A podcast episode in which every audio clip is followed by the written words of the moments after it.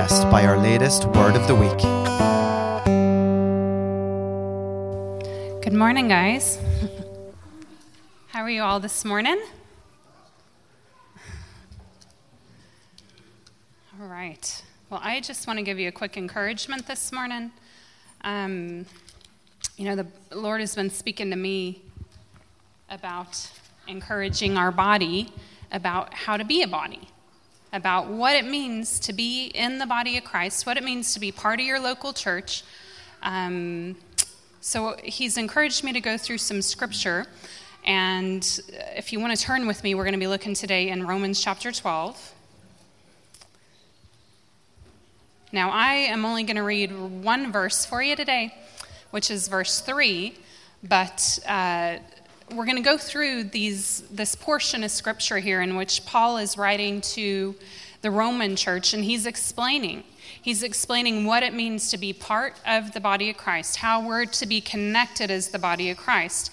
But before he gets into that explanation, he gives a very important instruction here in verse 3. It says, For by the grace given to me, I say to everyone among you, not to think of himself more highly than he ought to think but to think with sober judgment, each according to the measure of faith that, the, that God has assigned. Now, I want to break this down a bit because we all need to get on the same page. This is something we need to have a good foundational understanding of before we're going to be able to plug into the body in the right way. Okay, so first off, Paul starts by saying, God has given me a specific grace, a specific empowerment to speak this truth to you. Okay? And he's saying it as a warning Okay, stay out of this. Stay out of what? You must do this yourself. You may, must stay out of huperphronio. Okay, that's the Greek word. It's two words put together. Huper is where we get the word hyper. It means going beyond, exceeding, over. Okay, that's what that word means. Phronio, personal perspective regulating behavior. Okay, so how this word combines, it means thinking of yourself above or beyond reality. It means basically being delusional, okay? Uh, vain or arrogant is another way of putting it. Okay, but he gives us a solution here. He says, don't think of yourself in this way, in this huperphronia way, but instead, okay, what's the solution? Instead, think with sober judgment. Okay, so you're commanded to do that. So whether you realize, you get a revelation that you might be thinking of yourself in the wrong way, a little too highly or, or, beyond the reality of what is actually there. Or if you are thinking of yourself in the, and you know, with soberness, you've got to stay in it. Okay, it's up to you. You're going to have to keep the way of which you think of yourself under control. Okay, that's self control. It's part of that. So. Uh, have a sober, have a true, proper, safe outlook that is balanced about yourself. This has to do with a self controlled perspective, being regulated, sound, temperate. Okay? So, this is how we ought to be looking at ourselves. Um, this is when we go into the secret place with the Lord and we're able to be honest with Him. Okay? Because a lot of times we try to project things out to other people that we want people to see about us or we want people to perceive us in a certain way. Maybe we've been in church for a long time, and so we think we have to have a certain image around people who are in church and that they should see us in a certain way. But we go to the secret place and we can get real with the Lord because He sees right through it anyway. You know, you're, you're not fooling Him for a moment.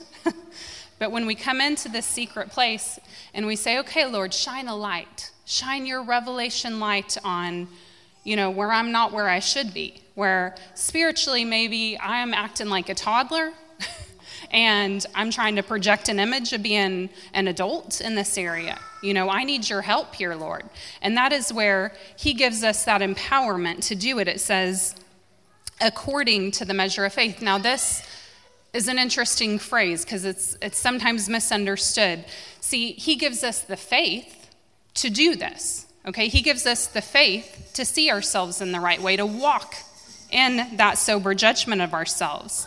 Um, trusting God gives us the ability to do what he's asking us to do. That is where the faith comes in. Now, this image that it uh, produces here, this image that these words give us about according to the measure that God has assigned, um, that's where it can get a, a bit confusing. It's really talking about God distributes, okay? God divides and shares faith with all of us. Okay, he gives us all. Now, that word measure, it's not even talking about, um, you know, he gives you an ounce, he gives me, well, I, I'm going to get mixed up in all my different metric and. okay, a pound, and you know, it's not measuring like that. What that word means actually is a perfect um, standard, a proper standard, a determination of what is enough. Okay, so God has given you the exact amount of faith that you need. He has distributed to each and every one of us the exact amount of faith that you need for everything in your life. So there's no excuse of, I just don't have as much faith as this person. That's not a reality. You do. You have exactly the amount of faith you need to do everything God has called you to do, but you're going to have to get real with yourself. You're going to have to get real with where you really are because if we do not humble ourselves and allow that uh, reality of where we need to grow, where we need to improve things, if we do not allow that to start shining in our lives, uh, where we're willing to make that change, um, that we're not going to fit into the body properly. You know, we're not going to be able to do what these verses come and explain next. They explain how we fit into the body. If we are seeing ourselves way up here in an area and really we're down here, we're not going to be fit to, we cannot operate where we think we are. We're only, you know, you're doing that by your own strength. You're going to have to operate where you really are. And that's where you have to be a good steward of what you have right now. Okay, it's like the parable of the talents. Look, if you have been given one seed or one coin or one of something, what are you going to do with it? That's up to you. Are you going to be a good steward of it? Are you going to sow it? Are you going to allow God to, to do something with it so that it can be multiplied and it, it can grow and be multiplied? Or are you going to, you know, try to hide because you're embarrassed that you only have a little bit?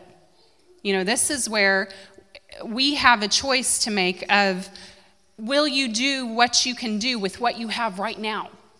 Are you willing to do something with where you are right now? Are you willing to serve God's kingdom with that little bit that you have right now? If so, God will grow it, God will multiply it, God will expand it, and He'll give you more responsibility. He'll give you an ability to do more in the kingdom, but you got to be realistic about where you are, and you got to start where you are. So, you know, just before we go into understanding about being in the body of Christ, we are going to have to come under this first uh, verse. We're going to have to yield ourselves to this first verse of not thinking of ourselves above or beyond what reality is. Okay? We're going to have to get real before the Lord and say, Lord, where am I really right now? What can you do with what, where I am right now? What can I sow into the kingdom with exactly where I am. And you know what? He's so faithful, He's going to show you exactly what you can do, how you can sow into the kingdom, how you can be a part of things and be faithful with that little bit. And then as you do that, He's going to grow you. He's going to expand your influence. He's going to expand your ability to produce fruit, to share fruit with other people. But we've got to be willing to start somewhere. So that's where, you know, just before we go into this about what it means to be the body, that, that's the first step, you know, is evaluating and allowing the Lord to, to show us where we have maybe some weak spots.